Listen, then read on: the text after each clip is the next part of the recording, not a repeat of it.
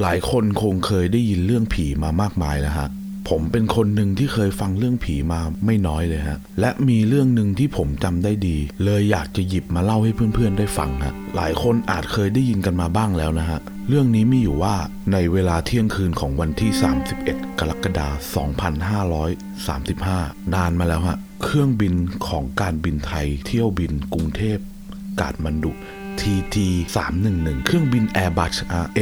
310ฮะได้เตรียมลดระดับลงสู่ท่าอากาศยาน นานาชาติตีภูวันฮะกรุงกาดมันดุประเทศเนปาลท่ามกลางสภาพอากาศอันเลวร้ายฮะจากลมมรสุมที่พัดกระหน่ำเที่ยวบินนี้เป็นเที่ยวบินที่มีแต่ขาไปฮะแต่ไม่มีขากลับ เนื่องจากเครื่องบินประสบอุบัติเหตุบินชนภูเขา ชีวิตของผู้โดยสารและลูกเรือทั้งลำฮะ113 ชีวิตต้องดับศูนย์ฮะเป็นลูกเรืออีก 14 คน และผู้โดยสาร99 คน หลังจากเคลียร์เหตุการณ์เครื่องบินตกทุกอย่างเรียบร้อยแล้วฮะ ไฟต่อมาก็มาลงตามปกติ พร้อมลูกเรือก่อนบอด ผู้โดยสารและลูกเรือทุกคนก็มาสวดมนต์กันฮะ ขออุทิศส่วนบุญส่วนกุศลให้ผู้เสียชีวิตไปสู่สุคติครับขณะเตรียมบอด ลูกเรือคนหนึ่งเห็นแอร์ใส่ชุดไทยขาดลุ่งลิ่ง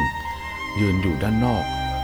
ตรงทางเชื่อมระหว่างอาคารผู้โดยสารกับเครื่องบินครับ พอหันกลับไปอีกทีก็ไม่เห็นแล้ว เลยคิดว่าตัวเองตาฝาดแน่นอน แต่ก็รู้สึกกลัวอยู่ เลยให้ purser หรือหัวหน้าลูกเรือฮะมาช่วยยืนบอร์ด พอเสร็จแล้วก็ส่งเอกสารอะไรเรียบร้อย purser กับแอร์กำลังช่วยกันปิดประตูฮะ ก็เห็นลูกเรือกลุ่มนั้น ที่เสียชีวิตกำลังวิ่งมาที่ประตูเครื่องแบบร้องขออยากไปด้วยฮะ ด้วยความกลัวฮะ ทั้งสองคนก็รีบปิดประตูเครื่องและมองลอดออกไป เห็นลูกเรือยืนร้องไห้กันอยู่ฮะ สภาพแต่ละคนดูไม่ได้เลย purser เลยยกมือไหว้ขอขมาสวดขอให้วิญญาณกลับบ้านด้วยกัน แล้วไปสู่สุคติ purser เขาบอกว่าดูเขาอยากกลับบ้าน เลยเชิญกลับบ้าน จากนั้นพอสวดเสร็จก็ไม่ได้เห็นอะไรเลย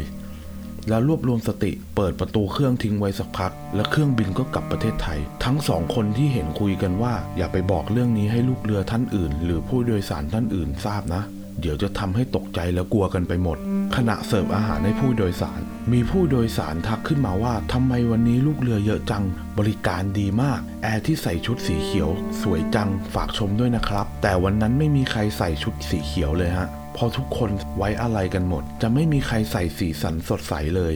เลยทำให้ลูกเรือทุกคนกลัวกันมากกว่าเดิมอีกฮะแต่ก็ไม่ได้มีใครบอกให้ผู้โดยสารรับรู้ฮะพอถึงกรุงเทพหน้าเกตฮะก็มีพระมีขบวนคนและญาติ มารออัญเชิญวิญญาณกันมากมายฮะ